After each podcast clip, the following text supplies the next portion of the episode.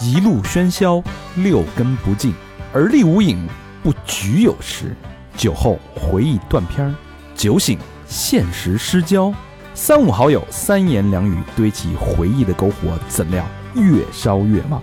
欢迎收听《儿。哎，欢迎收听最新一期《三好坏男孩儿》，我是你们的东京迷肠大肠， 你们好吗？朋友们，朋友们，朋友们迷，场，迷你长，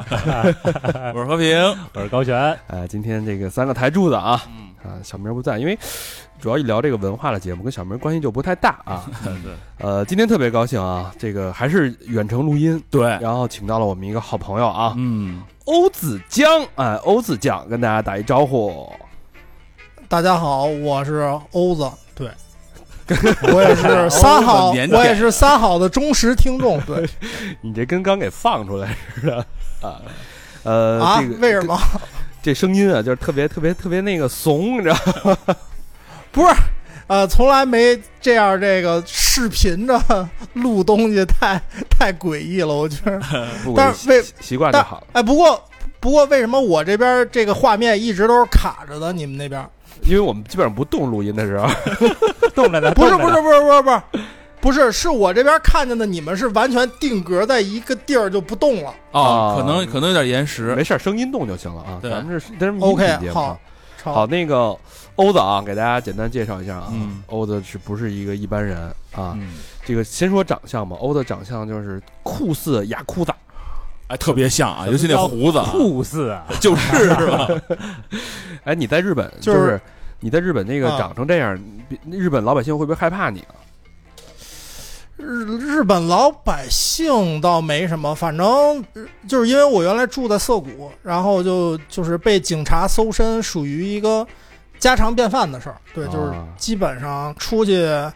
就是晚上出去十回，可能得有五回得搜你身那种的，就是给你拦下来，然后就是各种的全都搜裤兜啊，然后甚至于连鞋啊什么的都都给你查一遍那种。是这个简单描述一下欧子，啊欧子就是属于光头，嗯然后青皮，呃小青皮哎，然后是的留着络腮胡子，嗯，猛一看跟那个李鬼似的，对嗯 还戴一个茶色的墨镜，哎，对对对，然后一身这个纹身是吧？嗯，对，就是典型的这个雅库萨的这个外外形。啊，嗯这个欧子呀，他是这个欧子呀，他为什么要跟欧子聊天呢？因为嗯欧子这个代表了一段非常不一样的人生经历啊。哎呦，他是一个北京孩子，嗯，但是呢，近些年来一直旅居日本东京。哎哎，他为什么出名呢？哎，第一 就是因为等一下，我我在什么地儿出名了？我都不知道为。什么在这个这么出名呢？在这个在这个海内外呢？嗯，第一就是因为长得酷似雅库萨，嗯但是这个外表跟内心是完全相反的。内心是一个非常，至少对我们的了解啊，欧的对内心是一个非常温柔的一个大男孩儿，嗯，对哎嗯，跟我们其实都差不多啊。我都要吐了。然后另外呢，欧的欧的还有很多这个非常复杂的身份啊，嗯哎，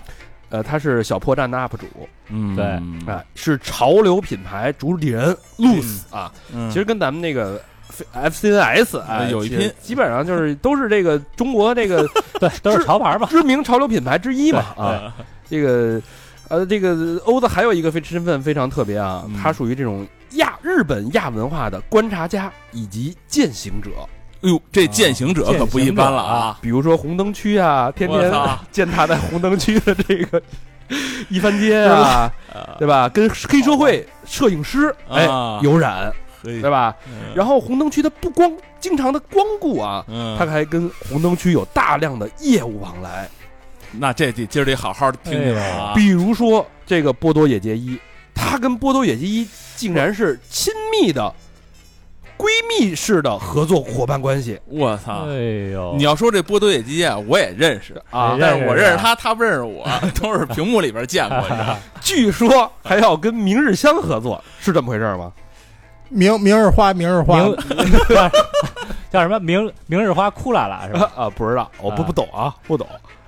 这好像也是一个我制不售，信你不懂，真的。制不售是，是他确实不懂，他是这个无码这一块，所以有码这一块哦他确实不太懂。所以今天这期呢非常精彩啊，聊了这个嗯欧子讲啊，这个一如何在北京从一个练摊儿的小哥哥。哎，一下蜕变成日本东京的这个潮流主理人。哎呦，哎呀，这个人生的的蜕变是非常有意思啊。那咱们怎么从何说起呢？这个他他他经历太丰富了啊！咱们从头说。哎，这个欧子，你之前是在哪个哪个区的呀？我小时候在安贞长大的，然后后来就跑西单练摊儿去了嘛。哎，就基本上、这个从就是成成年以后就基本上混迹于西单什么这这一片儿。对，据说嗯呃，欧子是八五年的，跟咱们差不差不多的的啊。嗯现在应该是四十三十三十六啊，三十六啊，这个四十不像啊，不像，面相很年轻啊，一般这雅库萨都看不出年纪，多老都不显老。呃，然后这个这个欧子小学就有雅库萨的潜力是吗？啊，因为啊哇，他小学就在学校被开除了又呃因为什嗯么呀？幼年哎呃雅初库中是初 中啊，又是初 中，初中不是小学。开除了之后呢，然后家里人这个一怒之下呀，嗯，你呀、你别在北京待着了，哟，您奔河北吧，就 给哦 我以为那时候就奔东京了呢 就。给遣送到河北没。有没有没有跟我说说这怎么回事没啊？有，我我我我我爸是北京的，然后我妈是河北的，然后就等于当时先先在爷爷奶奶家长大的，然后后来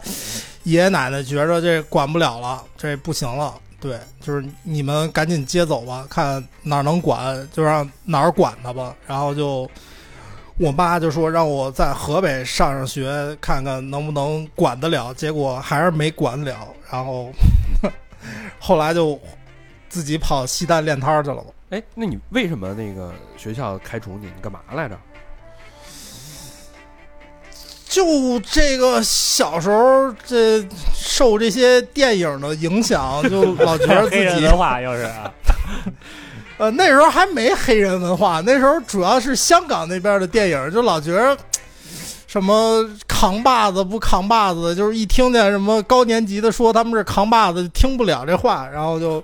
这倒听不嗯就了就就过去问人家，就就过去问人家说你为什么是扛把子什么的，然后就发生了一些肢体上的这个冲突，然后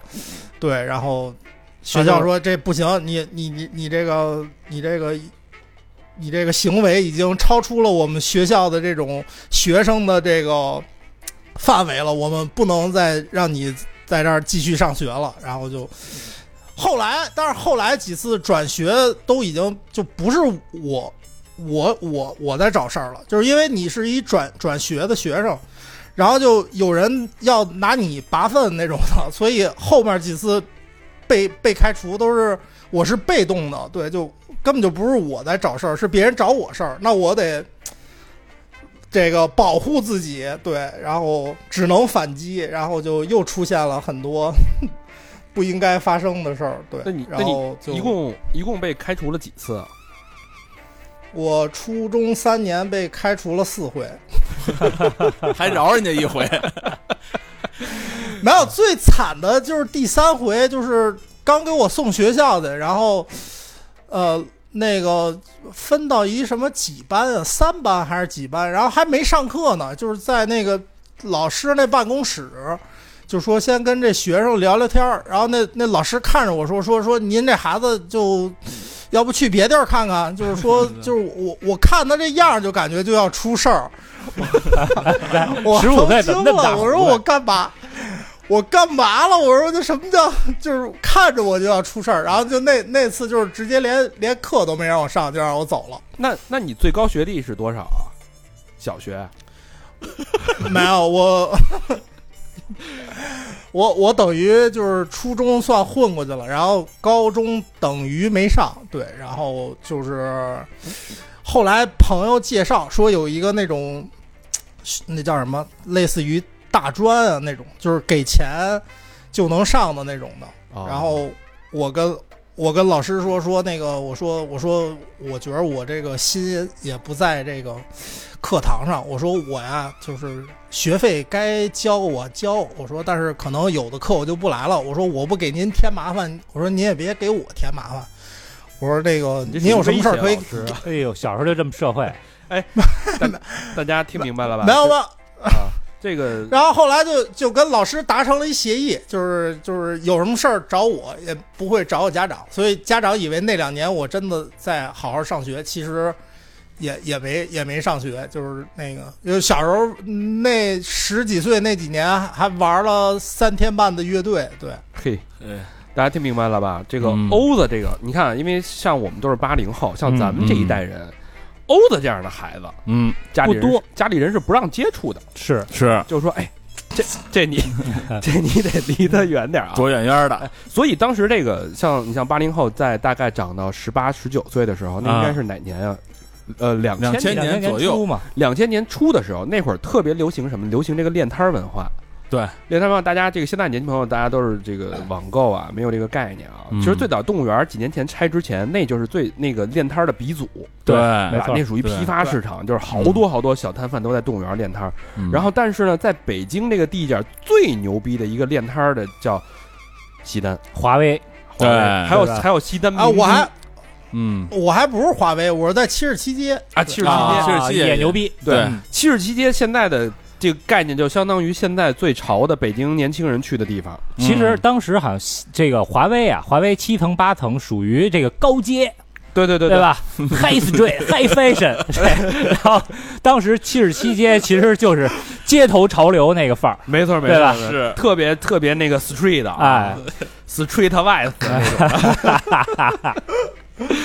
然后呢，一般这种啊，呃，反正我知道这么一批，然后就是家里这个学习不好的这个、嗯这个所谓的坏孩子吧，嗯，然后家里说：“我操，这孩子也没出路啊，是吧？长这样，你说你搁哪儿哪儿也不要，你这样练摊儿去吧。”然后哎啊，家里出个钱去什么，有钱点儿呢就去明珠、去华威，是吧啊？没钱惨点儿的呢，就去七十七街。哦欧子就是属于混七十七街那一票的。嗯，对，当时怎么想到去做做练摊儿啊？是怎么回事儿？就那时候刚一开始玩乐队嘛，然后玩乐队的时候以为那个就是小嘛不懂事儿，然后以为我去这乐队这事儿是毕生的事业，然后等那个过了两年多，然后乐队有人相继退出了，然后就是大家可能因为现实问题就上班儿上班儿什么的。然后突然一下就感觉那个梦梦醒了，就是知道啊，这乐队这事儿就根本就是就是你自己的一个幻怎么说，就是幻一厢想情的愿东西吧。嗯，对对对，就是你不可能拿这事儿去当一毕生的事儿那种感觉的。嗯然后后来家里人就说：“那你这干嘛呀？你这个你说玩乐队说的天花乱坠的，说你们怎么怎么着，怎么怎么怎么着的，结果你又不玩了，那你干嘛呀？”说你说你这个上班估计也悬吧。 然后就当时相对之下，唯一除了音乐以外最感兴趣的事儿就是衣服。然后后来就跟家里人说说，那我去嗯倒腾服装行吧？我我弄一弄一店，我自己卖卖衣服，哦就是因为刚一开始都是就是天天跟那个什么华为啊，什么民族大世界，对，就那几个地 儿，对去过去过， 太中古了这名儿。对，就是民族大世界里边，就是你天天跟那儿自己买，就是一开始是买嘛，就是因为自己喜欢穿，然后后来就觉得那你。就说白了，除了衣服这点事儿，也不知道别的事儿了，对吧？嗯所以就觉着那就尝试着去卖卖试试试，然后就、结果稀里糊涂的就就干没下来干了过别的事儿，一直到现在。对对你对看对，哦，你看啊，所以欧子的这个对潮流文化的这个积累和启蒙，嗯，嗯是从这个西单开始的，对，嗯有底蕴，练摊儿开始的，嗯对其实是有底蕴的，因为那会儿西单接触的，我记得印象中你你卖的应该是韩国的这个服饰吧？ 我记得那个年年代应该 圈儿是。 T 的这一套，圈 T 不是什不么是的啊不那是个，不是不是人肉地，不是人肉地，是没有没有没有没有，就是就是因为那个我我知道什么高老师什么的，还有那个小明老师嗯都都特别喜欢摇滚乐，是就我们那时候玩儿，就是一一开始玩儿就是就是 new metal 嘛，对，就是那些新金啊，就是呃，对对对，就是冲着那个 Lim Biscuit、Coin、Rage Against the Machine 那块儿去的，所以就是后就是那时候你不知道什么叫 hip hop，你知道吗？就是你嗯以为、就你以为那个 Lim Biscuit 那样就是 hip hop 了啊，直到后来啊，直到后来那个去豪运看演出，看见那个隐藏跟那个 CMCB 他们一块儿演出，看隐藏他们就是哦，就是人家不是乐队形式的，人家是就是 DJ，然后这个就是。 MC 在上面 freestyle，啊，后来才知道了哦，什么叫这个 hip hop，然后就开始就开始又又转向 hip hop 那块儿，就是疯狂喜欢 hip hop 那些东西，然后就从从喜欢 hip hop 开始就开始就是就是可能这个 hip hop 这个这个这些 rapper 什么的，他们就特别喜欢穿嘛，所以就。天天也琢磨啊，怎么穿的跟这些 MV 里面一样什么的，啊然后就大 T 恤，啊，就是就是那种，就低腰是当牛仔裤年那 MV，当当年这 MV 里面穿什么样，就是当时那些孩子就穿什么样。我觉得当时最幸福的就是说，这些大的 hiphop 品牌，他们其实工厂都在中国嘛，所以就是哦当时咱们这边有巨多这种原单的这些货，就是那个时候真的不是自己就是做仿仿造的货，是真的原单嘛。那个对原原单所以就就是是就是，反正有这么一个迷思，都说是哎，我去买原单去，那就是真的是吗？对，其实后来弄明白就是这个工厂，比如说，呃，他做人家公司美国那边公司下单下了五百件儿，但是可能他做做了五百五十件儿，或者是六百件儿，或者说就是说这五百件儿这有五十件儿有那种非常细微的那些小瑕疵，但是人家那种那种大的服装贸易公司是很严格的，就他觉得你这个不能算合格品，所以就是那时候那些工厂就会往外散这些货嘛。所以就是那时候国内的孩子特别幸福的，我觉得就是就是大家能用特别特别低的便呃特别特别低的价格穿的跟美国那些说唱明星一样。我我印象最深的事儿就是当时有一个朋友，他是他是中国人，呃，他也不算中国人，就是他是美籍华人，对。然后就是他是后来那个爷爷奶奶在在北京，然后他刚回北京的时候，他连中文都不会说，嗯，然后他就认识我们，然后他他那时候就特别惊讶，他就说说操这个，说这中国的年轻人都太有钱了，这穿的跟那个 MV 里面一模一样。后来他才弄明白，就是嗯在全在是原在单，在国内，对对对，在国内买这东西原来这么便宜，然后那他就疯了，然后就狂买，然后后来就变成朋友了嘛。啊就那时候，就是就大概这么一个入门儿吧。对，所以所以当时是一个就是从那会儿应该是零四年开始是吧？等于是对，被被零零三年就开始在开始弄了，就是零四年，对，零四年差不多就是正儿八经的，就是开始支摊儿，就开始，就是一开始就只是自己买，然后可能身边的这些一这小朋友们忽悠人家说，你说你也得穿这个，然后嗯赚个打车钱什么的。哎听听明白了，这个嗯现在啊，这个欧子是吧嗯？摇身一变，哎，潮流。主脑嗯对吧？主理人其实最开始也是 西单练摊儿起来的啊。对，呃，是零对零，就是一开始就是一二道贩子，对。啊，零四年当时没有，是其实其实我其实我觉得从那个从练摊儿之前，在学校里就我已经就是知道自己可能就是干这的料以，后的路就是就是一二道贩子，就是一哈斯了， 因哎为那时候在学校就就会卖给同学球鞋，对啊、啊，啊不就是是那卖时点候盘什么的，挡挡录像带，也也卖是吧也卖啊那个盘也真 卖过，对就是这个就是可能我我们这种胆儿比较大的，敢去中关村那边找那些藏在胡同里那些小破平房里边那些那些不知道是哪儿的那种大姐哎都是大姐、大对大叔什么的，游戏然后就软件一摞 VCD 一摞的买，对，嗯就是一摞一摞的买，买回去，然后这个班里这些非常羞涩的这些学习好的，平时看着特别一本正经的，其实就是他们是主要的消费者。 需求量需求量更大，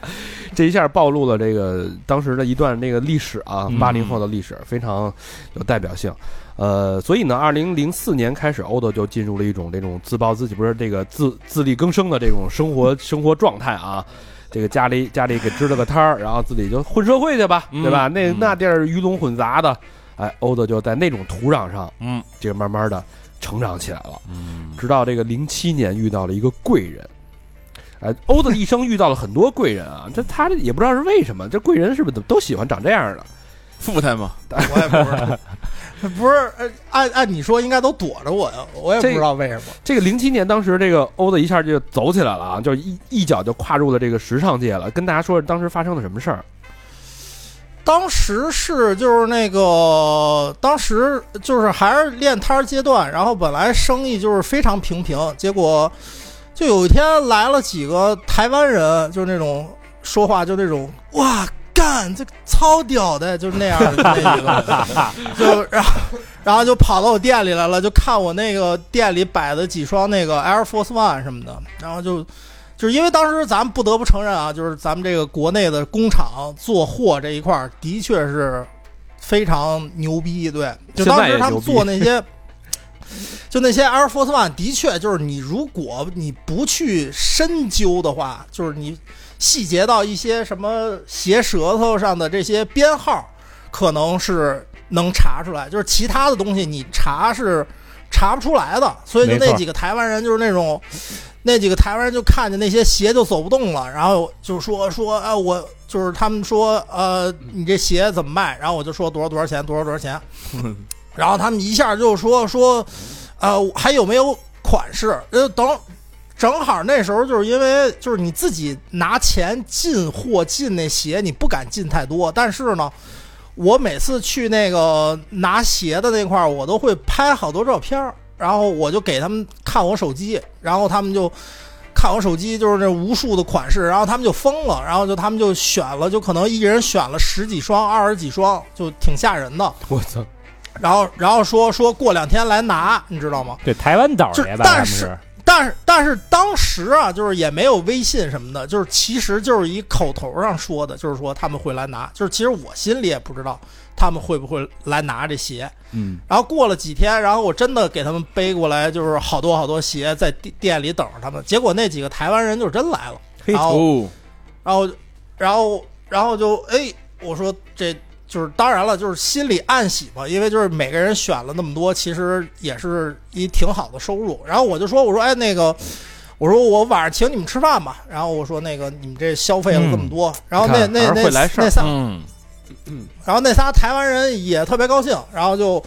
就就是等我店下了班儿，然后我就带着他们吃饭去了，然后就聊起来了，就是说说你们这几个台湾人跑跑这儿干嘛来了？然后他们说他们是拍 MV 的，对，然后他们是来北京给一些流行歌手拍 MV 的，哦，然后这么着就就呃留了一个这个呃电话号码，因为那时候没有没有微信什么的嘛，对，就是嗯大家都是电话嘛。然后后来就结果他们回去了，结果他们就没完没了了，你知道吗？就是。就是他们回去了，他们剧组，然后他们也不知道，就是他们可能觉得就是跟他们剧组的人就是吹牛逼似的，说哎我们这儿认识一北京孩子，他这儿有球鞋什么的，然后就直接把我叫到片场去了，然后就开始他们那些剧组，就是整剧组整剧组的找我买买鞋、买衣服什么的我去，发了家了，这一条这个，啊、对，就是其实那那段时间就是等于靠着这些港台的剧组，我赚的收入要比我店铺赚的至少多十倍，对。哦，那那也就是说，当时那些港台的嗯所谓艺人、大经纪公司的导演这逼大哥嗯穿的，其实都是咱国产的 Air Force One。呃，我就这么跟你们说吧，就是我我见过几个，就是当时有几个艺人找我买过鞋啊，我能说他们名字吗？你说你呗，能说没问题对？啊，来，就是就是这个这个不会，到时候是人家什么经纪人什么来过来找咱们事儿什么的。没事，我们打打遮哎盖一对，后来可以处理，后来可以处对，就理是我印象最深的就是什么什么五张哦男，然后什么李哎呦，啊、幺，然后反正就一堆吧，就是那嗯些台湾的艺人，就是全都找我买 过，而且就是。所以就是就是那时候，你想那时候还没有什么微信支付呢，就是都是现金，你知道吧？嗯就是嗯就反正每每次就是就是给一个艺人送完货，就是我那个钱包的那根本就合不上。哇，那会儿的钱对所以是就是真真当钱花呀真值钱，那对，所以说一下，这大概说一下，嗯你你那会儿给他们送鞋的时候，生意好的时候，零七年一个月的收入大概嗯能有反正就反正就送一回货，反正就送一回货，就是他们可能要消费个八千到一万人民币，嚯，呃，然后可能每个礼拜都要送一次。我操！嗯那我操，那会儿零七年我刚刚参加工作，我就然冲后那个公司不坐班儿，然后一个月的薪水是两千五。我他妈的，我一二，我哎我也是零七年的工作，差不那时候都差我不是多三，我那时候三千块钱对都差不多啊，两三千块钱然吧。后，然后就后来就突然有一天，那个有一个陌生的电话给我打电话，然后一接我一接是一台湾台湾口音，我就知道我说我以又为是他们工商这帮呢人， 没有没有，就是就是又又是一个台湾口音，说说您您能来哪哪哪儿那个让我们选选货嘛，然后我一去，然后我就看见一个特别。呃，就看见一帮就是明显比之前的那一帮，就是这帮剧组的人就是帅，你知道吗？就是啊形象也帅，然后气质也好，然后其中有一个就是明显是一大哥啊，就是那种的，就是那种又瘦又高，然后大长头啊，就是特就是尽管他不是艺人，然后但是他特特帅啊。然后后来是，然后一聊说，呃，然后他说说说你知道我是谁吗？我说我不知道。我说您是哪位？然后他说啊，我是。后来我才知道，就是那个，所所以就是大家现在回忆一下，就是你可以看看，就是两千年这这一阶段，就是咱们知道的 MV 导演基本上全都是哦，对，就是什么王菲呀、周杰伦呀、就是基本上这些人的 MV 导演都是哎呦，明导后来就，对，然后然后就他就买巨多，就是他就是别人那个量的五五倍那种的，哇知道吗？对，然后然后他说说说那个说不行，说那个你第二天，他说他说你再来一趟，然后第二天我一去，然后那个我一看，哎，我说这个这不是周跟李 吗？然后对，因为因为跟李关系特别好，然后然后就是周也在，然后后来就就他们就说说是这是一北京的小朋友什么的，然后李就说说说你这孩子有意思，说你这个怎么能知道这么多东西呢？因为就那时候我已经就是不光是美国的东西，就是那时候国内已经有做的很好那些日本品牌的那种，那个是做货，那个不是真的，对，就是日本这些李元素品牌的这些做单，就比如说什么嗯 Undercover 啊、Number Nine 啊，啊，就这些啊东那西时候就就已有经有了。对，然后然后李就就特别喜欢我，然后后来就就他们老找我，就那段时间，然后后来就就是可能这钱赚的差不多了，就一下就就膨胀，就是有点不知道自己姓什么了，然后就说说操，说要不我们自己也弄一牌子，然后就跟他们聊，然后 就是我先是找的最一开始认识的那三个人其中的一个，他是就等于在台湾算是就是做电影跟 MV 美术的一个就是最好的美术吧，就那种。嗯，嗯，啊，他叫查，然后我就跟他聊，因为他特别喜欢日本，就是特别喜欢李元素这些品牌。然后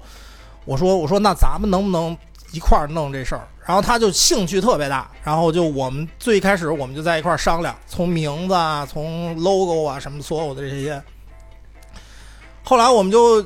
名字也定了，logo 也定了，然后第一批产品也做出来了，然后后来就那正好那个节骨眼儿，然后就等于跟李他们又叫我过去找他们，然后我那时候就只不过就是带了几件产品，我说送给这些大哥嘛，就是这毕竟人家都买了那么多东西了。嗯，然后他们一看说说说这是你做的，我说对对对，然后他们就说说说行啊，说说说那我也要入股，然后就他们就是入股了，然后就这么稀里糊涂的，呃，就成立了第一个品牌，对。哎，嗯，这个品牌这个确实成立的很这个蹊跷啊，嗯呃，莫名其妙的，因为这其实这个欧的应该算是最早期的那个微商了。对你琢磨去吧，对对吧？就是说， 就是对吧？对对都是对，就是那时候那些人选选选球鞋什么的，就是看我手机，对啊，然后我那时候啊用一个那个索尼爱立信那个这么拧的那个，嗯，就这样一拧，然后那屏幕巨大，然后那个那个照相那个清晰度特别好的那个手机，所以我照的全都是球鞋。然后他们就基本上每次看球鞋都是看我那个手手机的那个照片儿。然后那时候就是因为自己也没上过学，就是人那边一说说说那个你那 catalog 在哪儿，我他妈当时说我说什么 catalog 说什么呢？后来才知道这 catalog 是目录的意思。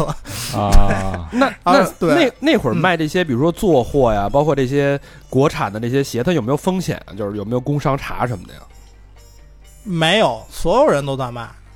就就是我知道的大，基本上大家都在干这事儿。这是一一段那个历史啊，对就是当时是对一个历史的一个然后问题。啊当时然后一直到什么时候？我想想，零八年还是零九年吧。嗯，开然后始听说给我们给我们供鞋的那个，就是做鞋品质最好的那块儿，那那个老板娘进去了什么的，全被抄了啊，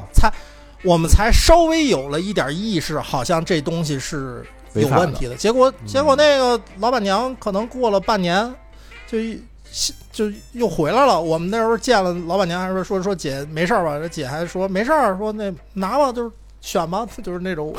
所以我们也不 对，这个事儿肯定是违法的啊，这个是咱们要说一下啊。呃，这个后来这个阴差阳错呢，这个欧德就成立了一个品牌，这个品牌呢，当时是在开店的地址是在隆福寺是吧？对，在在龙寺东寺，对，隆隆福寺也是当时是北京的一个潮流圣地了。没错嗯没错没错，那个当时很多年轻人，那那会儿隆福寺现在不是在在复兴吗？嗯，对但，当时隆福寺火到什么程度啊？就是跟逛庙会似的，就是一到周末车水马龙，你根本进不去，就就那一条，就这一条，就叫东西趟的那那条街，没错你根本穿不过去，就人人多到那个程度。那那按理说这个牌子当时应该不错呀，零七年就开始做，那后来，但是后来好像不是特好是吧？做的，因为就是当时就是因为这个这么倒货，就是倒的太爽了，就给了你一种假象，就是你觉得这个事这事儿，或者说这生意应该是一个特别欣欣向荣的事儿。嗯但是其实当你自己开始做产品以后，你会发现，呃，你才明白就是弄品牌跟倒货的区别在哪儿吧。就是说白了，就是你如果品牌，就就这么说吧，就是比如说 Supreme，Supreme 在我不知道它这么多厉害的历史等等之前，当我第一次看见 Supreme 的时候，我我根本就弄不明白，说说为什么你穿一这 T 恤，这儿有一红框写一字儿，就是你根本就不明白，说我我为什么要买这东西。所以后来他想明白，就是说你自己建一牌子，人家根本就不知道你是谁，你的牌子是什么，人家怎么能从不知道到知道你这牌子，再从知道你这牌子到喜欢你的牌子，再从喜欢你的牌子到真正去买你的牌子，其实这根本是一个巨艰巨跟漫长的过程，但是嗯但是当时你自己根本就没有这个概念，就是你以为他妈我做一东西出来也也行，呃，但是现实是告诉你嗯根本就没那么简单，所以就是、嗯就等于零八年开始做产品以后，就没有过销售特别好的时候，就是永远都是那种特别不行的状态，而且就是当时后来就知道的，可能认识的人身边的这帮那个时期就开始做这件事儿了，可能只有李晨他的自己的产品会真的在卖，因为嗯就是他毕竟是个艺人嘛，对，这有流量啊，就是像像像像，对，像像我们这些普通老百姓，那真的就是人就觉得，哎就像就像你聊的是，他你你不是一二道贩子吗？你你凭什么做衣服呀？我凭什么买你的衣服呀？就嗯会有那种感觉，对。嗯啊嗯所以，所以刚开始你想，这个刚开始欧的卖衣服，它所有那些牌子，它是基于整个人家已经成功的品牌的深厚的文化积淀的基础上，然后，嗯当然就抢手嘛，那个对市场又这个需求，对吧？价格又嗯又高不可攀嗯。但是你真的自己开始做的时候，你就发现这种敬畏感，包括对这个行业开始有有新的理解了。直到二零一一年，这个牌子就这个寿终正寝了。是的，对，就是现实告诉你这事儿根本就不是你想的那样的，就是给，就感觉那个给了你几个特别响亮的大耳贴子，给你扇醒了，就是告诉你没那么简单。哎然后对，然后就当时也的确继续不下去了，所以就把第一个牌子就结束了。哎，所以那会儿人生啊，就是一个小的一个循环已经结束了。嗯，你看啊，从这个欣欣向荣到这个莫名其妙的赚了很多很多钱，是的，然后做自己的潮牌儿膨胀，开始到最后潮牌儿结业，因为发现这个不是那么简单的。然后你那个时候，但是其实已经不年轻了，已经二十七岁了，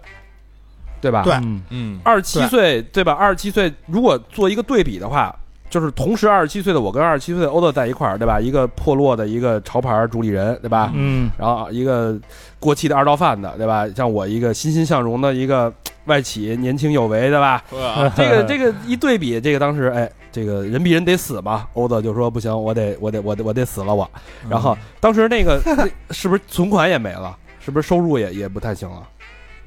对，就没就没了，就等于那做牌那两年都都给都给折腾没了。对都给扔进去了啊！所以那个时候啊其实是一个人生低谷期，对吧？对，特就是最低谷吧，就是就是你原以为自己就不不会再低了，结果发现还能更低， 就是那种就低到最低了。对，那你当时有女朋友吗？没有，一直就没有，没有固定的是 吧？对我现在也没有。现在不重要，我我们是不会替你找的。啊、那会儿那那会儿是一个什么样的一个状态啊？就是呃，每天非常郁郁寡欢的，就是觉着哎怎么办呀？怎么办呀？就是每天一起床就是那种感觉，就是怎么办呀？对，就是那种。那再回去练摊儿去啊！那时候应该西单已经不像过去那么风光了啊嗯。对，就是我觉得，我觉得高老师说的特别对，就是其实你做品牌这两年，整个大环境也在改，也在改变。对，就是已经不是像你想的，就是、呃、当然了，就是后来也有人就是回练摊儿了，但是我就觉得我就是不甘心吧，就觉得我不应该又重蹈覆辙那种感觉，就是不甘心，但是又不知道应该干嘛。嗯，所以就是那时候家里人说说你怎么办怎么办，就可能就这种这种疑问问了我半年，然后我也不知道就哪根筋又不对了。我说我要去日本，然后。然后所有人都觉得他这不是疯了？你妈二七你要去日本，你是不是疯了？对，就是所有人都是这种感觉。但是我当时就就就是有一个信念嘛，就是说我要我要来看看，就是我想知道为什么人家为什么李元素能变成神话，为什么日本品牌能走进全世界，能让这么多人追捧，为什么？到底是为什么？就是我想知道，对，所以我就、嗯就嗯一就两两眼一抹黑就来了，所嗯以所以就是你别看自己这个做的这个潮牌儿结业了，对吧？但是嗯对这个行业的热爱，对这个品牌文化热爱还是有，还是没变。就就没就没想过别的事儿，就就是我觉得我一直都打从做这件事儿开始，就一直属于那个有点走火入魔的状态，就是对这东西，对，就是我一直就想知道这到底怎么给它玩好了，玩明白了，对，嗯，所以你看，那啊，等于二零是一二年去的日本是吧？对，就是世界末日那一年，啊，你一二年到现在，这已经快十年的时间了，这一待就是十年。对，但当时是日语水平怎么样啊？到日本零啊，哦，呃什么都不会说。钱呢？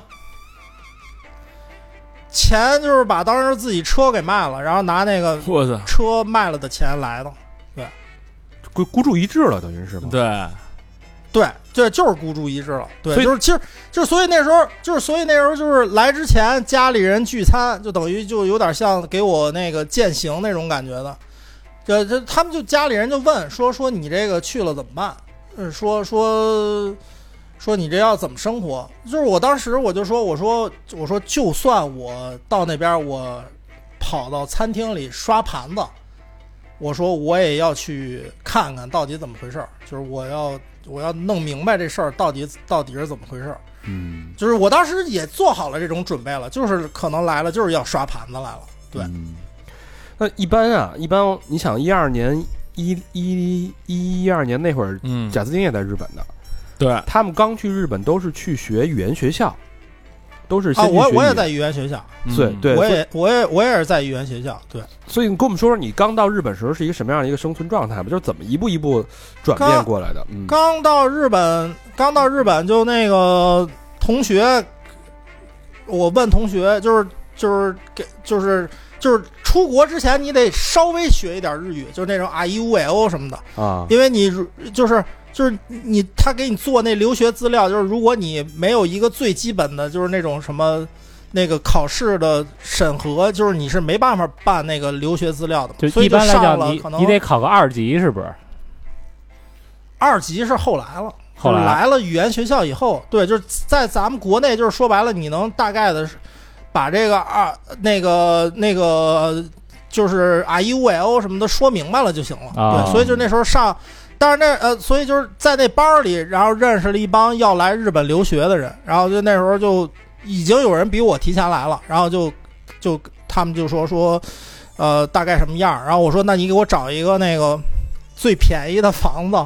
我说我先我先住了，然后然后到了，然后到第一天，然后那个当时语言班那同学给我带到那房子，我就惊了，对， 就是那描述一下那什么样房子，就是那房子就是它是一个特别破的楼，然后在二楼，然后这二楼这一层，呃，是就是你高老师是来日本上过学对不对？呃，待过一小段时间，嗯，他是工作，对，你知道什你知道什么叫聊吗？我知道，就类似于那种民工住的，对，就是就是聊聊是什么概念？聊就是厕所跟浴室跟厨房都是公用的，对然后哦然后你这这一层它是拿无数个木板子隔开的房子，就是等于这个这木板子俩俩。就是隔开一小隔间儿，那隔间儿有多大啊？就是我记着我当时那个旅行箱，我我拎的旅行箱进那房间以后，我那个旅行箱是打不开的，就是只能我打操这样，就是没有办法平摊开。然后这个房子里除了一个衣柜，还有一张床，什么都没有。然后这个这个这个隔开的板子上面是通的，所以就是旁边的人如果打呼噜，或者说他们在打电话，就感觉跟你在你耳边儿打呼噜、打电话基本上没区别，就是这么一个状态。那那一般人到那儿就就回去吧，走吧，扭崩头溃吧了啊直，接啊看看得了呗。是这对不行啊，这地儿。你你当时什么心态啊？反正就是刚刚住进去比较崩溃，但是我我我把行李放下，我就直接奔元素了。就是我到了第一天我就奔元素了，对，干嘛然后去？啊到了元素我。到了元素，我就冲到那个 Supreme 跟 Neighborhood 店里去了，然后我操，就一看就是就惊了， 就是说操你，就是一下就明白，就是你之前自己在干嘛呢？你自己弄牌子，就是你这对，就是那种感觉。就当时当时其实那元素应该是日本东京的潮流的中心了。就对当时当时那种，你想你那会儿在国内从零四年到一一年也有七八年的积累了，对这个潮流文化也嗯多少会有、嗯有一些理解，有自己的认知。但你到了日本之后，你嗯觉得这些东西对你的冲击大吗？就是我觉得当时在国内，就是可能你就是当时那个台湾那帮合伙人，他们也给我带了好多就是国呃日本的杂志，比如说当时的 Smart 就是特别火的，嗯，嗯，然后然后那些什么 Bape 的年册呀、Spring 的年册呀，但是你来到真正走到元素里边以后，你会发现。因为那时候网络也不发达嘛，对吧？当时也没有这种什么自媒体，或者说你能有一个视频给你大家完全全方位的看见啊，这东西到底是长这样，这条街是这样的，就没有这些东西嘛。你最多只能是看看看看杂志，然后在网上找一些图片，仅此而已。就是，所以我觉着，在国内那几年看见，就是可能，如果这是一扇门，可能那个门就开了这么一缝儿，然后你在这缝儿里稍微看看了两眼，嗯然后等看了个来了以后冰山一角是这个门，这门是真的打开了，你是真的看见这门后面是嗯什么了，就是那种感觉。当时是不是特别兴奋的一个状态？对，就是我我我我我可能就是这两年，我觉得从一六年以后，我才没有那种兴奋感。在一六年之前，我去很多店铺，然后参加很多这种品牌的活动的时候，我都有兴奋感，因为就是就是可能你今天去一家店，它就又能颠覆你好多认知的东西，就是因为你原来真的不知道哦，世界上有这东西，或者说哦这个牌子，或者说这个设计是这么玩儿的，就是那种感觉。对，哎，那个我有一问题啊，就是那你是嗯怎么开始的？你看啊，你日语也不行，然后呢，你嗯又没钱。一这个，嗯因为我知道，就是日本那些潮流店铺的主理人也好，甚至店员也好啊，其实也都不是嗯嗯特爱搭理人。然后呢，啊、这个你又是一个中国人，你怎么跟他们认识？怎么开始跟他们有交流的呢？嗯，就是刚一开始，就是呃，那时候已经就是开始有代购的这个苗头出现了，啊，所以就是我等于哦还是那到的，还是那等于套我路对是对，还等于我到的第一天就在帮人买东西。对我到的第一天就已经有人跟我说说那个说词能给我去哪哪哪儿买一这个吗什么的，然后就等于我到的第一天就开始有人找我买东西，然后就是你你就是买的越来越多，你数量越来越惊人，他们自然就会跟你说话了。对，所以就是这么一个过程，开始认识了一些店铺的店员啊什么的这种。啊，等于最早到到东京是靠做买手为生，代购，代购，买手还没到买手那份儿上，代购就是代啊。购。呃你看啊，嗯这个这个一开始等于是解决生存问题了，嗯，嗯，哎那之后这个对发生了几次这个人生的转变啊，呃，啊，第一次就是开始，我之前咱们聊的是开始上班了，好像是啊，那也就是怎么说呢？就是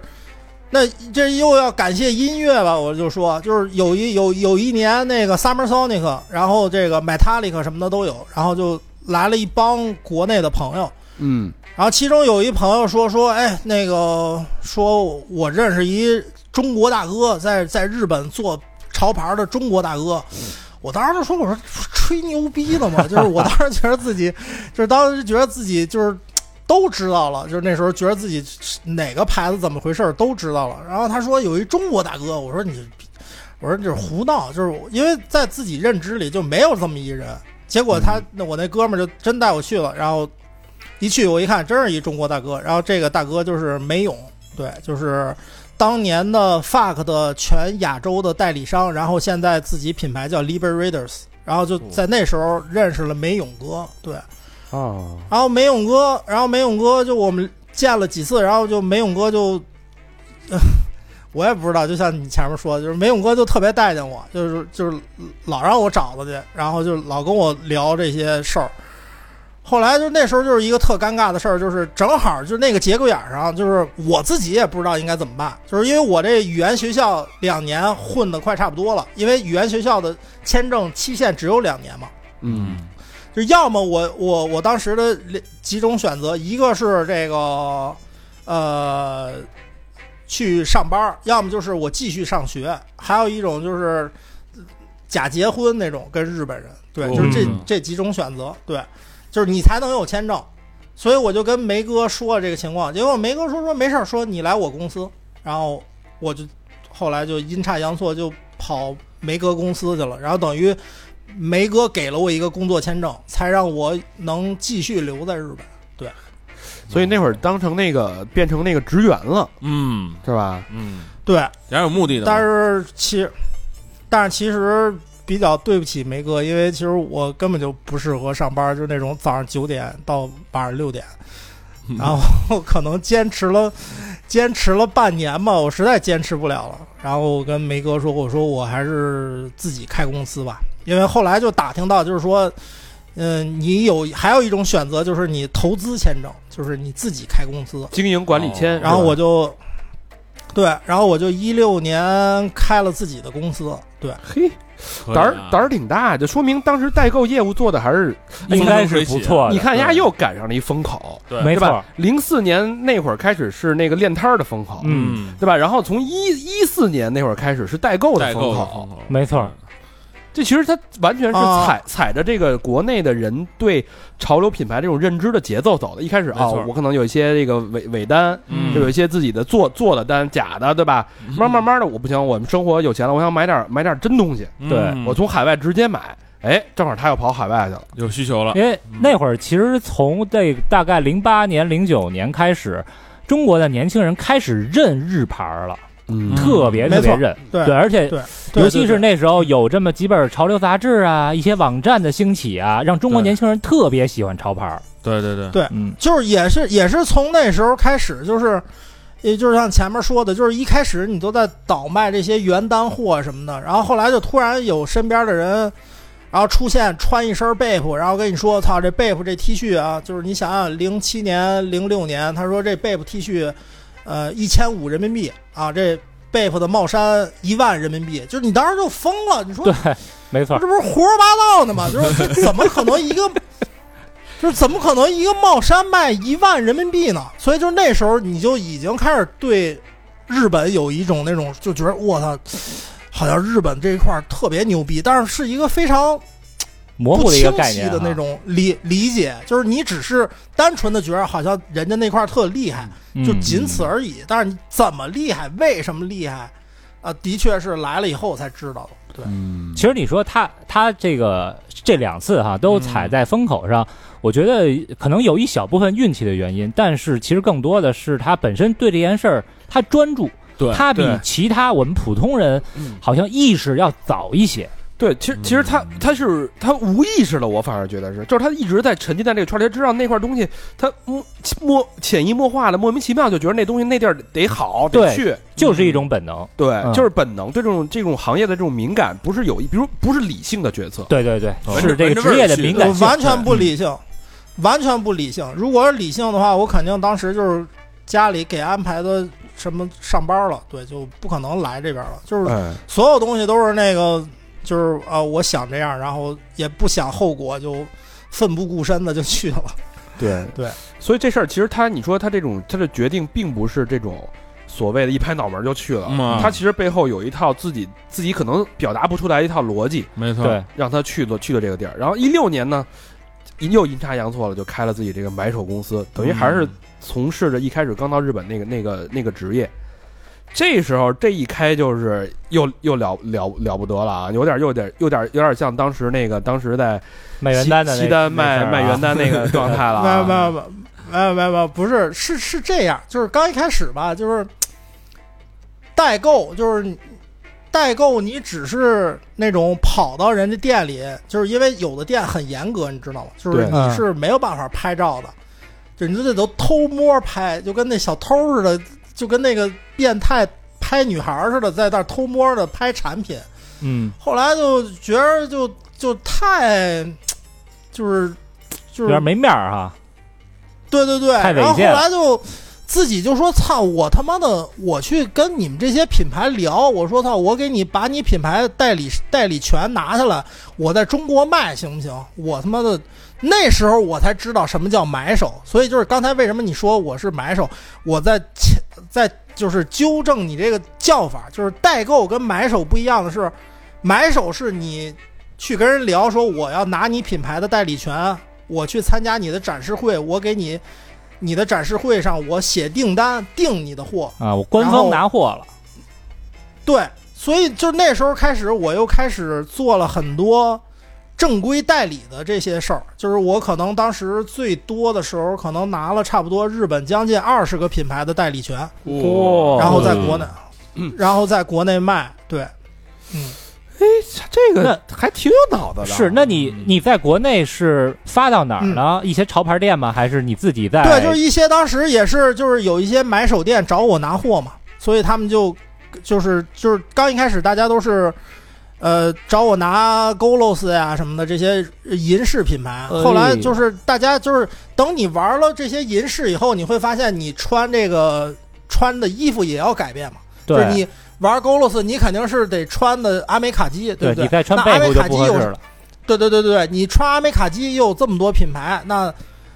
那有一些品牌做的特别好，哎，国内当时又没有人拿代理，所以当时我们就等于算是中国最早一波去拿的这些品牌的代理的人，所以对他是有点像那个潮流文化的这种嫁接，嫁接者是吧？嗯他把这个这边没有的，包括这个最前沿的东西做代理，然后往回对回流到国内，嗯其实还对这个潮流文化的普及就还是有一定的这个推推动是是推动是作用啊。嗯，嗯就是就是我我印象最深的几个事儿吧，就是一个是当时做 Golos 的这个倒卖的事儿，就是其这实个当时我我 Golos 看网上有传说啊，反正那店里我是没去过，嗯但是但是有啊嗯传说这个店的店员是相当牛逼，就是对看看对你没样儿就不让你进，然后看你没对样儿这那个牛逼的货也不拿出来，就愣告你没货。就是我，对我觉得这个就是有一个特别应该说的事儿，我也不是吹牛逼啊，就是这是真的，就是其实 Golos 有一次排队的这个规矩的改变，是因为我改变的，你还你是不给是人打 你是不是跟跟人装黑社会来我着？没打，我没打，没有没有，就是因为当时就是大家都是排队嘛，然后因为我记得我当时来的时候排是很简单的，就你有时候下午两三点去排，排个三四个小时你都能进去。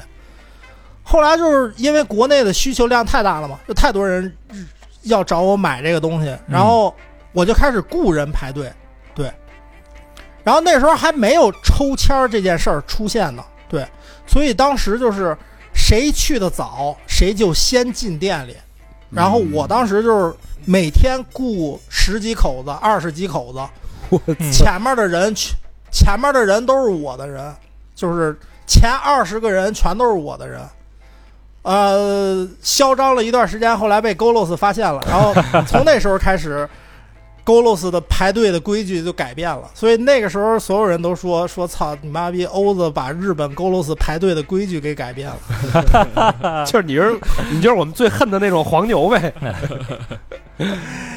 对，然后还有一个就是有一个品牌叫 Tenderloin，对，然后那时候是我们自己一开始只是单纯的自己喜欢这个品牌。我记着我们第一年，我跟身边几个喜欢这方面的朋友，我们几个人穿，然后有开始有人找我们买 Tenderloin。我记着我们第一年去找 Tenderloin 那边拿货，可能拿了八十万日元，然后我们通过我们一年，我们其实当时也没有说非要去给消费者洗脑或者怎么的，就是因为我们自己真是觉得 Tenderloin 做的特别好看，我们就自己狂穿，然后狂拍这个照片儿。然后我就记着第一年我们定了八十多万，然后到第二年我给他们写完订单，给他们付款的时候，我们定了一千两百万， 哇塞！我们用一年的时间，六七十万小一我百们万用，一年，嗯对吧？我们用一年的时间推一个品牌，能推成那样，就当时对，嗯，那不是靠前咱那打个非常难受，给欧的嗯计时件儿，给我们推的推的。推的用不了花你那么多钱，反正那然后嗯然后嗯，然后后来就开始就是就是有一些成功的案例以后，就是你就就大概知道了啊。怎么去跟这些品牌打交道？怎么嗯去拿这些品牌的代理商，或者说怎么跟这些，就是一开始就是那种都是他妈店员，就是品牌店员跟你这儿臭牛逼，后来都变成他妈的品牌主理人见了你跟你鞠躬了，就是那种一个转变。呃呵，这有范儿了 啊，你嗯嗯妈小雅裤子啊，起来了啊，那所以所以一六年开始就是等于摸清了代理这这套线儿之后，就开始就又抖起来了呗，陡然而富呗。没有，就是当时这个心理的变化是什么呢？就是刚一开始来的时候做代购的时候，时候就在想，哎呀，我什么时候要是有一天能去人家展示会订货，不用像小偷一样在人店里偷摸拍照，嗯，我就算走起来了。然后等你真的去参加订货会了，真的去写订单了，去想干嘛干嘛的时候，你就又开始膨胀了，你就在想，凭什么他们能开订货会，我不能开订货会？瞧我哇哎呀，为什么这个种子还在啊，这个种子还在，就是之前上次输了那次不服气， 对，嗯就是说白了，就是你就是吃饱了饭了，你就开始想别的事儿了。对，嗯就是你又又把那些梦想的东西又给找回来了。就是，所以到一七年，然后就觉得不行，我得重新再一次开始，我要再一次做自己的东西。然后就开始就做了 loose，嗯对？吧？对对路有了 loose 之后，才有后续的一系列，这个咱们刚才说到了这个，呃，东京米子，呃还有那个跟波多野结衣那一嗯那一套系列，那那这个这两套都是我我个人非常非常喜欢的。然后欧子还给我寄了一件跟波多野结衣的这个联名款，嗯然后后来被他妈的一狗王八蛋姓高的一狗王八蛋给我拿走了，哎大肠穿着不好看，啊知道吧是让我说给他妈那贴那气质，说他们那风格不适我再合我再给我觉得你，也是，我再我再给你寄几件儿，没事儿没事， 给我给我寄寄寄新款就行了，下回啊。行然后然后那个嗯这一七一七年其实。这个做路子也是阴差阳错又碰了一大哥，你说你这是有嗯是有那么有多大哥，大哥命吗啊比贾斯汀身边大哥还 多。就是因为上初中的时候不是质疑了一回大哥吗？是不是？你是在你是大哥吗？哦，你你是主动找大哥碰去了是吧？说哎，你为什么就是大哥呀？对，那我应该呃我要说大哥的事儿是不是？来说说大哥的 事儿，你让我们岔得我学学怎么让就是借没有借助大哥的这没有没个有能力，让我们做自己的事儿啊。嗯没有，就因为那时候就是那个还还没有完全摆脱这个做买手的这个呃业务呢，所以当时微信里有好多这种慕名而来加我微信找我买东西的人。嗯，这我也不知道谁是谁，说实话，就是很多人就是在我微信里面就是就是对不上号了，对。然后这后来就有一大哥就老找我买东西，买了无数次，然后说话也特别好。然后后来我就开始做 loose 的第一批产品了嘛，然后我就开始，因为那时候就就是说白了就是微商的那种典型的运作方式，就朋友圈是一个非常重要的地儿嘛。所以就是不管是什么货，我都得发在朋友圈里。然后我就开始也在朋友圈里发我们第一批产品的照片儿。然后这个大哥就过来说说，哎，说你发的这牌子没见过呀？说这是什么牌子呀？我说哥，我说这是我做的。然后他说啊，他说你做的？我说对。然后他说，哎，那你给我来两件儿。然后我就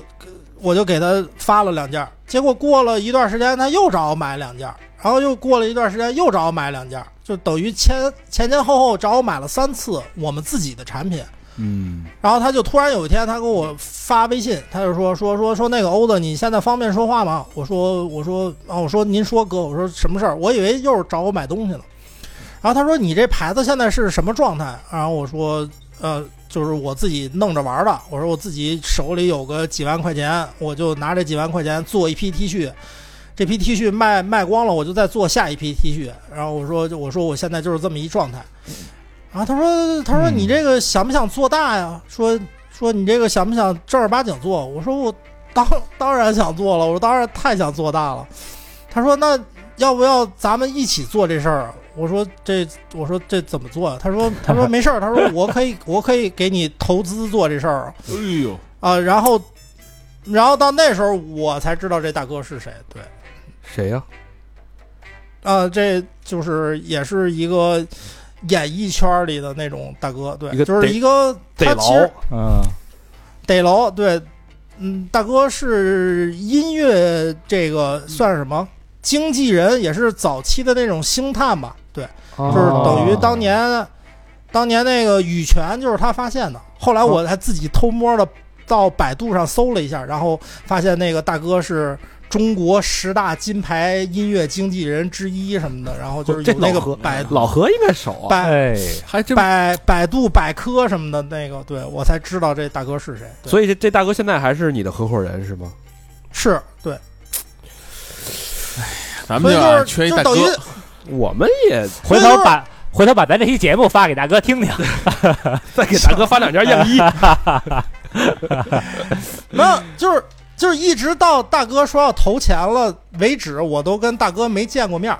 对，后来哎呦我操大哥，哎，后来大哥才说说说说你回趟北京吧，然后我就飞回去了，然后见了大哥，就等于跟大哥家里吃了顿饭，然后这事儿就定了，然后就开始了。嗯，就正式进入了正规的一个商业化的一个运作了。对，就是等于大哥投了第一笔第一笔钱，我就真的能拿这个钱去正儿八经的按照品牌那种方式，就是说，哎，春夏一个系嗯列，秋冬一个系列，就是可以就这样去做这个东西了。对，嗯，呃，这个露丝她有一套，刚才也说了，叫《新宿米子》那套，为什么一开始嗯前头开头说了，说这欧的跟黑社会有染呢？嗯因为那套照片我特别喜欢，那是老魏发给我的。嗯他发过之后，我说：“嗯哎呦，你看人家这个这个洞察是吧？这个这个感觉，他那个嗯人物的那种关系、压抑的背景，包括这个名字这一套，我都我觉得我都都特别喜欢。然后，但是那嗯个摄影师呢，其实是一个韩国人，对吧？是的，他不是一个日是的日本的黑社会，但是那个那个韩国人据说是有背景的。跟大家说说这个这个这个经过，他也不算是有背景，我觉得就是他怎么说，就是这就又提前提一个后面会出现的人，就是天天，对，嗯就是那时候那时候我认识天天了，然后天天他不就是拍拍照片了吗？所以对就是啊，一个摄影师他第一次天谷桑啊，对他第一次，对他第一次跟我打电话，就是我们俩聊，因为他要约我，他说他想拍我嘛，然后我们俩第一次打电话就说照片儿这事儿，然后我说我喜欢的照片都是像什么 Terry Richardson 啊什么这种，我说我说日本可能那个森山大道啊，我说还有一个就是拍那黑社会的，拍的特别有样儿。然后他说：“哎，是不是什么新宿米子啊？我当时都记不住那本书的名字叫《新宿米子》。我说：“我说就应该是是吧？我说因为我说我记着拍的都是歌舞伎町那点事儿。”然后他就结果天天其实等于这之前他就做过一次梁承佑的采访，然后他就把他当时做梁承佑采访那个文章发给我了。他说：“你看上是不是这个？”我说：“对对对，我说就是这个。”然后他就说：“啊、我认识什么的。”然后就这样，然后他说：“他说你可以加他一 Instagram。”然后天天就把那个梁承佑的 Instagram 账号告诉我了，然后我就加了梁哥的 Instagram，就是加完了我就给大哥发了一私信，我说：“我说我说我特别喜欢您的照片儿，我说那个不知道有没有机会能跟您见一面什么的。”就刚一开始只是说见一面这种感觉的，对。然后结果他就特爽快的就答应了，然后就出去见面去了，然后就就约在那个西那个歌舞伎町见的。嗯，到见的为止，他都没问我是干嘛的。 然后最最乐的就是我说我请您吃个饭吧，然后我们就到餐厅吃饭去了。然后他就拿出来相机了，他就要拍。我说哎，我说那个，我说您 这是？他说，拍是吧？ 以为大哥说然后你他说你啊不，就是北京帮的吗？ 然后他说他说我以为你们是要找我来拍照的。啊我我说以不为是不是，果然要把你当成黑社会，就是北京帮嘛。我说不是不是，我说我说那个我不是找您来拍我照片的，我说我我是做衣服的，对。然后他说哦，他说你这他说你这太他妈像那个歌舞伎町这一块儿的了。 啊，当时我还有一哥们儿，你知道吗？就我还有另外一哥们儿跟我一块儿去的。然后我那哥们儿是一个模特儿，然后他一米八五，然后就是大长头发，然后穿了一个那个皮草大衣，就是我们我我穿的是皮皮衣，然后 就他就真以为我们俩是什么哪个什么社团的什么的，我说不是不是，我说我说我们是做衣服的，我说我说因为我太喜欢您的照片了，我说有没有可能用您的照片来我们来做一次衣服？结果就是那那个那梁哥也是一特特轻的一大哥，就是也没有合同，什么都没有。他说做没事儿做没问题做，那那我们能发点梁哥的照片在这个公众号吗？咱们这期节目的嗯，没问题。他真的，就是他人真特别好，真的就是特别好一人。然后就这样，然后就等于没有任何那种很官方的这种方式，我们就决定做这件事儿了。就等于吃完饭当天，第二天他就给我邮箱里把他那些我选中的那个照片儿给我发过来了。嘿哎呦，嗯，然后后后来我为什么对这个 印象特深呢？嗯然后后来我看那个欧子有一期 B B 那个小破站的一期视频，嗯然后嗯，眼眼丫呢提了一兜钱，嗯，就是纯现金 cash，然后找到这个这个摄影师梁梁成佑，然后。当对当面儿把钱嗯给开他，钱说我感谢你什么什么，那哥们儿都惊了，说你要干嘛？你什么意思？ 你知道吗？挺有意思。对，因为因为因为后来就是呃，跟他认识以后才知道，就是让我觉得特别难受的一点，就是梁哥拿了日本摄影最高的这个等级的奖项，那个土门奖，他拿他是唯一一个拿土门奖的外国摄影师，嗯嗯就是在之前没有外国人拿过土门奖摄影这个这个奖的，他是唯一一个外国人。就我以为这样的人应该就是活得特别好，你知道吗？就我觉得啊他是一个艺术家，他是一个 artist，对吧？他已经不是单单的摄影师了。嗯结果后来了解了以后，才发现就是其实梁哥活得特别惨，就是他为了生活，他可能有的时候要跑到酒店里去给人做那种换酒店地毯的工作，哦，这也相当苦的工作。对，对，然后甚至于要跑到非洲去当这种挖矿的工人什么的。啊我操！那哦他对，在就是让我，就让我特别难受，就让我觉得，就是为什么，就是他拍照片拍的这么好，他的作品受到这么多认可，然后到最后他为了生活得去这样，所以我就那时候做那批衣服的时候，我就想，就是我一定得让他赚点钱，嗯对我觉得可能跟日本对当日本的文化有关，因为你在你记录的是这些所谓的底层人或者黑社会边缘人的这种生活，他没有太多的可嗯可变现和商业化的这个哎对，这个途径，也是日本那样一个嗯保守封闭的一个一个一个国度。而且黑社会本身现在也这个走向落走窄寞嘛了已，经对对也对被对日本嗯。社会所不耻，嗯，所以可能是嗯题材的问所题。以，所以当时做那批产品，我就想，我就是说这个这个这个产品卖完了以后，这个钱我一定要最大限度的分给梁哥。对，嗯，所以就是当时我觉得，我想用一个更直接的方式让他高兴吧，所以我是特意拿着现金去给他的。对，确实挺哇挺直接的。嗯，所以这一套衣服在销售上还是不错的，是吧？呃，是就是瞬间没吧，然后后来还哇出现过这种二级市场的出现。对。嘿，特别棒这一套啊！然后然后梁哥前两天我们刚约着吃了一顿饭，梁哥说因为我给他做了两期节目，然后呃新宿米子追加印刷了好几千册，然后他又因为这好几千册又赚了四十万，然后他还感谢我什么的。你瞧瞧，嗯，哎双赢双赢，哎呀，我觉得这个欧德这条路走得特别对啊！嗯这个新宿米子给这个欧德这个服装事业打开了一 一个新的一个一等于一扇窗吧。然后之后就是这种所谓联名的路子走得越来越远，越来越快，然后紧跟着就找到了波多野结衣。因为在我们印象当中，怎么能这怎么能跟波多野结衣合作呢？能能把它印到衣服上呢？嗯这你怎么想的？你怎么那么胆儿那么大呀？反了你了还？就因为，就是因为，因为我我因为零八年我第一次看见 Supreme 年册的时候，当时 Supreme 的年册里就有那个 Supreme 跟那个美国的一个特别有名的 AV 明星有联名，所以当时我就说，我靠，这衣服还能这么玩呢？就是找一 AV 女优拍照片儿，然后做产品，我说这太凶了。就是当时就是零八年的时候就已经觉得特别凶了，所以就这件事儿一直就落在我心里了。所以那时候，呃，机缘巧合认识了一些这个行业里的哥哥，对， 又是哥哥，好大哥，嗯认好大哥，认识了一些这个日本 AV 行业里的哥哥，然后我就是试探性的，我说，哎，我说那个，我说哥，这个我这衣服我想找 AV 女优做产品，他说能，我说能做吧，他说你要怎么做呀？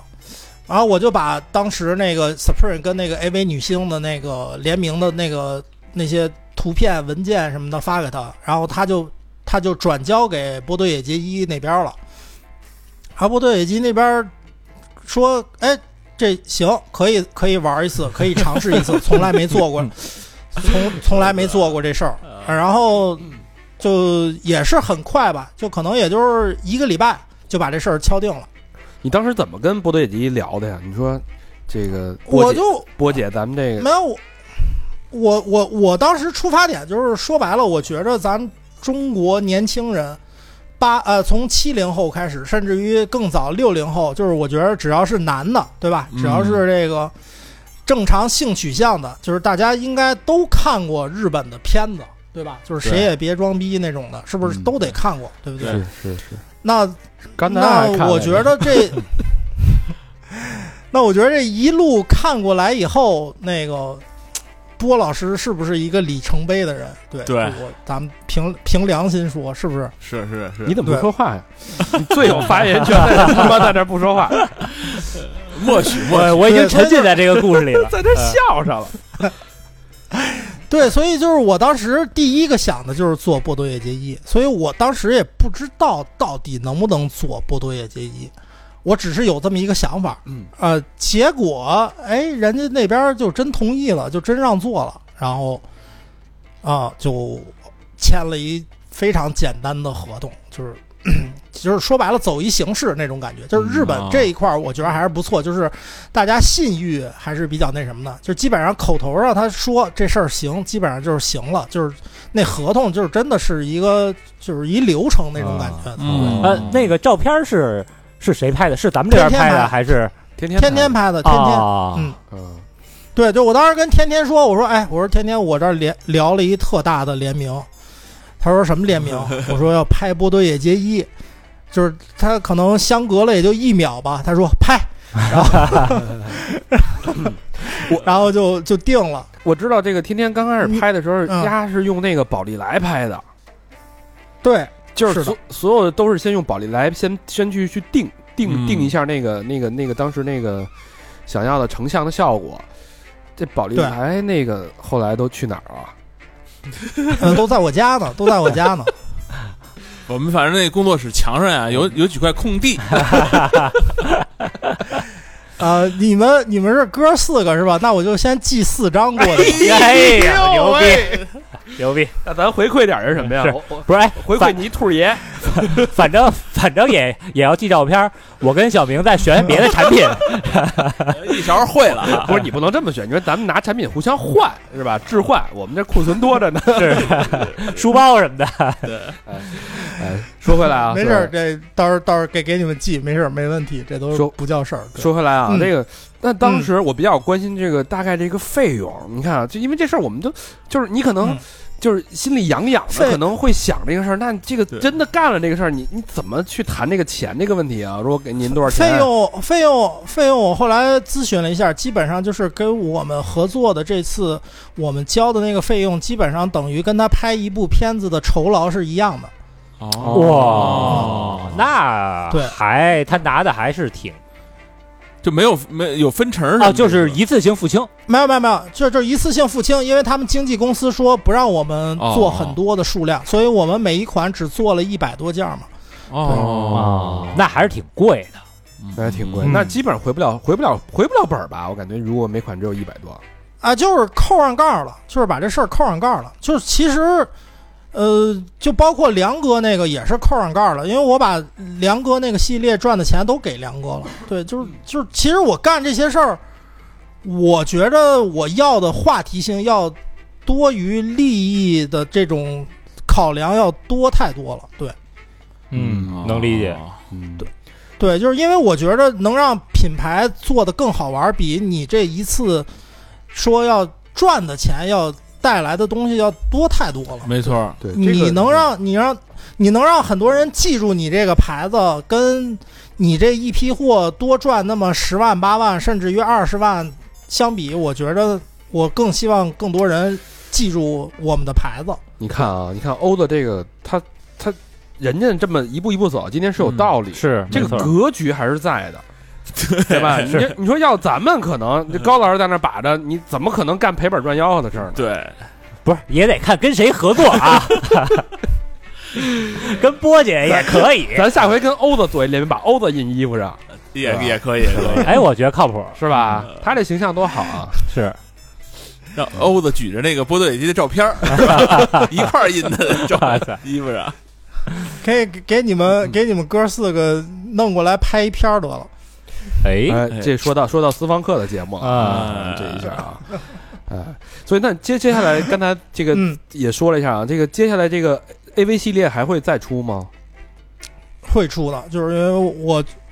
我觉着，说实话，就是从反响来看，年轻人可能对我跟一些设计师啊或者什么艺术家之类的联名，他们对那些设计师跟艺术家联那个的认可度跟狂热程度跟 AV 女优比，简直差太多了。嗯，呃可以想象啊。 对对对，就是就是这这些年轻人，他们可能对潮牌没兴趣，但是他们可能对 AV 特别有兴趣，嗯，所以我觉得挺有意思的。就是说白了，就是做品牌最让我享受的一件事儿，就是这个好玩儿，好玩儿的这个这个成分要大于。像当时只单纯做买卖这件事儿大太多了，嗯对，就是就是做品牌好好玩的东西太多了，嗯对。啊那那你现在，那我理解你现在，你想咱们嗯聊了这么多，从你开始在呃最落魄的时候，对吧？一一年最落魄嗯的时候，刚结业到现在，现在应该算是你看又又拍了有这么多的 AV 的规划，有那种企划，包括要要跟明日花做这种新的联名，这整个的嗯这人生和品牌是一个非常，我感觉是一个非常上升很快的一个很高光的一个时刻，从低谷到这个高峰。那你你现在这个整个人的状态是一个什么心态啊？就是你个人的一个状态。呃，就原来就是因为岁数小嘛，就是比如说零七年，当时有这些大哥投钱的时候，就特别快就膨胀了，然后就觉得操自己我他妈应该是可以，我我自己应该有点东西。但是现在因为在日本嘛，所以就就是永远都觉着不行。就是你看见日本那些牛逼的品牌，你就永远都觉得自己差太多了，所以就就觉着没没有尽头那种感觉，就是你还得至少再努努力十年，嗯，可能才能刚刚跟人家那个高度够上人家那个边儿那种感觉。嗯哦，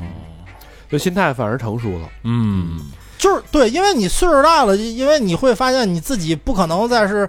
只是局限于满足于说啊，我我这批货赚多少钱。你就是现在我想的就是真的就是说，有没有可能有一天我的品牌也能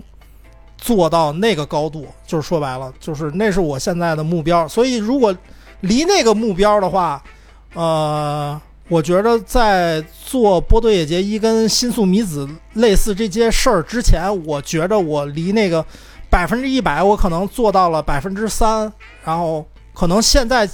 我可能也就做到百分之十，可能还有哇百塞嗯分之九十我要去努力。嗯对，哎呦，人这个前边有目标对，就好努力。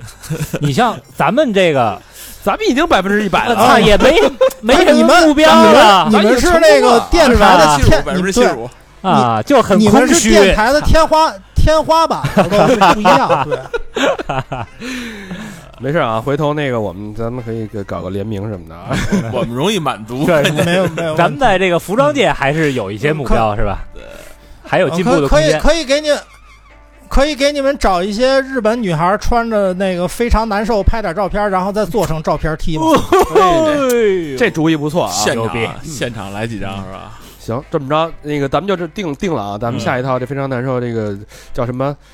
东京，咱们这不是新宿米子吗？啊是吧行路咱们就远赴咱们东京，咱们啊叫那咱们因为我我当时做了一一款 T，我在上面写的 Tokyo Always Hot，然后我觉得可以用那个 slogan 给你们再做一遍，就是东京一直都是热的。啊，东热是一个厂牌啊是，嗯， 是电影制作的一个厂牌，嗯，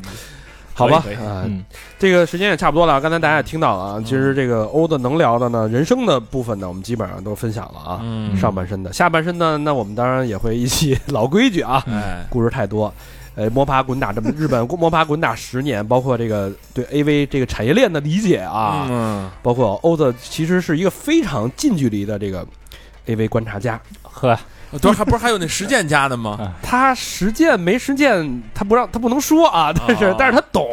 哎。懂就行。呃，这个私房课咱们好好聊一聊，包括一些跟欧子在跟日本这个姑娘交往的过程当中，嗯，对日本这个文化呀、这个嗯民族这个性格呀、嗯女生性格这一块儿的了解，嗯，据说也有这个非常深入的这个理解，摸了摸底，哎，啊包括日本社会的潜规则呀，嗯等等等等，这个对我们将会浓缩在一期精彩的三号私房课啊，那一部私房课吧一，部私房课啊，嗯，那也你确确定这个确定这个私房课播了不会出问题吗？我们先录，先录 啊，先录，录完了，录完了再说啊。如果大家没看见这期节目出来，那说明就可能就播不了了啊。嗯对对对，啊，所以这这期我我个人个人是一个一期非常喜欢的一个精彩的这个三好人生，因为太真实了，啊没错，离我们太近了。这个就相当于我们身边的这种这种小孩儿，就是身边的哥们儿嘛。哥们儿，对对，嗯就是一步一步走到今天，我们也特别替欧的高兴，然后也看到他的成熟和成长。嗯，但是其实字里行间你也能感觉到他的人的这个性格，他对为什么老有大哥帮，对吧？为什么他妈的没有大哥帮咱们？嗯嗯我觉得他是这个做事儿是特别钻，对对是？吧？人大哥也不傻逼，大哥也明白，对，让真正专业的人去做专业的事儿。没错，嗯，对，那就是证明咱们还不够专业，是吧？ 也期待啊，期待欧的的跟他的自己的潮潮流品牌嗯 Loose 可以走得越来越远，然后 Loose 跟非常难受可以做更深度的这个交流和结合啊，没错儿，对吧，loose 啊，L O O S E 是吧？ ？Loose L O O S E 啊，对，教教起来合起来，嗯嘿，词词儿连着念更好，好吧，感谢这个欧子在日本接受我们的采访，嗯呃，也祝这个品牌大卖，祝自己的人生越走越高。嗯，感谢，谢谢三好坏男孩儿。还打磕巴，啊， 你你这大哥们儿好 好像跟不认识 似的。啊啊！ OK，好，那这期节目就先到这儿了。嗯，感谢大家，节目的最后呢，感谢我们的衣食父母，嗯，感谢环节，哎，第一个好朋友叫饼多多，那这哎，是之前捐过，哎嗯来过，这么来嗯这过，么来过。怎么着？人捐了两次了吧？也两，次了，两次了，嗯哎，这个北京的朋友啊，嗯在东四富华大厦的朋友双飞捐，嗯，没有上次没说什么，这次也没说这什么，次也没说什么，嘿，嘿，你倒告诉告诉我们，你这是什么饼啊？对，嗯谢谢多多啊。感谢嗯感谢感谢谢，呃，下一个好朋友叫高俊，广州的朋友啊，留言是：各位哥哥们，我想死你们了，嘿还记得我吗？几天前刚结束的广州见面会，因为家住得近，所以提早过来想着帮忙搬搬东西。我本身是个蛮自来熟的人，见到哥哥之后，发现个个比我还自来熟，就像许久未见的老朋友喝酒聊天，好不热闹。还和德隆威廉姆佛哎呦，和，哇去是什么玩意儿？嗯，和法人说好了有机会北京约场球，嗯，对对对，对嘿，对我对对我我建议你可别约了，我们俩当时跟那个挑战了一把，那个对高老师跟小明儿，他俩已已经被我俩打败了。惭愧惭愧，还被小明老师说我是全场最帅，哎嗯可惜也没帮我找个女朋友。还有高老师的职场教导，以及忙到找不见的老外和一直调酒的厂长，嗯真的，太亲切了，大家。最后用法人倒下前说的最后一句话，祝福三好，男人站着别趴下，祝三好永远坚挺。 嘿哎呦呦，谢谢谢嗯谢。感谢感谢感谢啊，老何还说这句话了呢，我其实忘了，说男人站这边坚挺，马上就晕了是吧？这是老何趴下前说的最后一句话。下次要去争取啊，争取过了晚上十点啊，那呃下个月见吧，那就谢谢高俊哎嗯双飞娟，感谢感谢，下一个好朋友叫周小锦，嗯，哎，广东省深圳市的朋友留言是：广州见面会结束后到现在，一直还沉浸在见到哥哥们的快乐中。以前为大长欧巴和小明老师捐过，这次特意为小佛捐。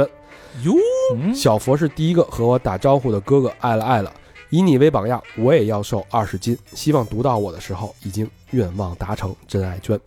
估计差不多了吧也，差不多了吧？希望嗯你已经瘦了二十斤。这是周小锦还是周小姐呀？小锦，小锦谢啊，嗯谢谢小锦啊！感谢小锦，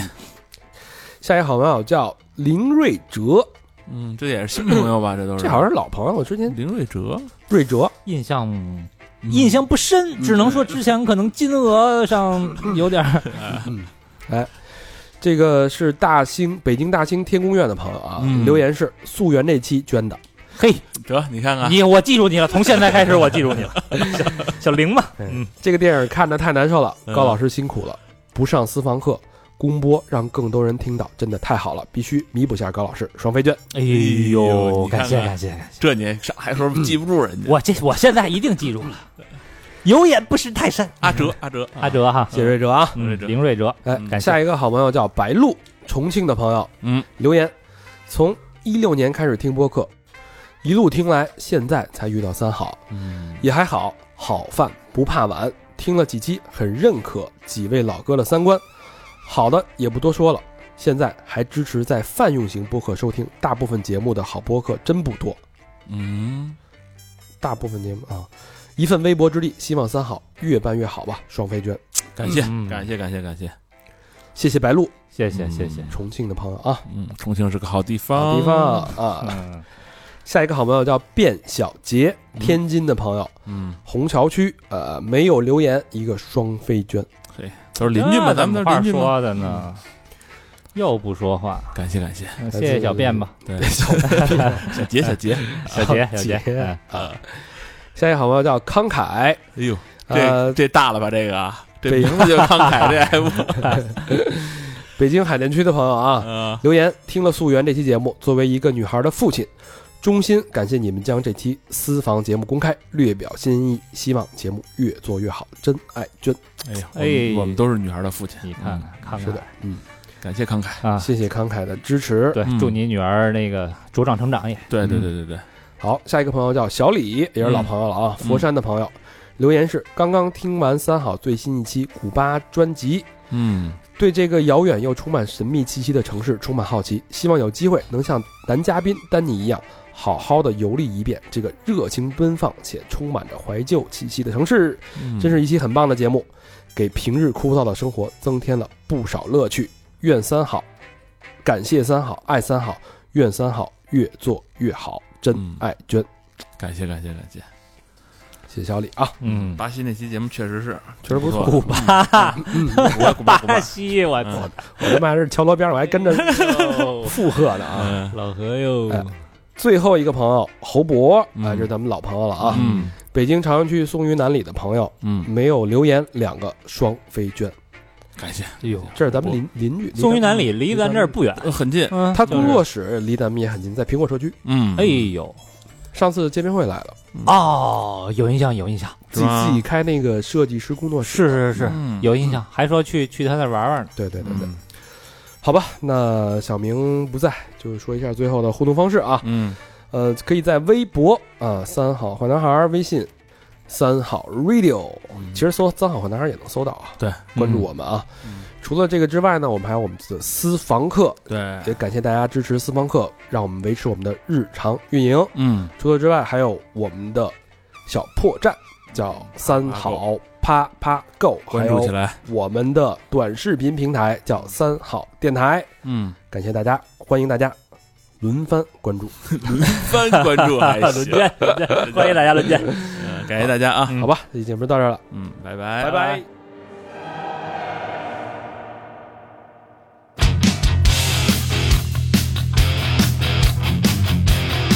You take a mortal man and put him in control. Watch him become a god. Watch people's heads roll.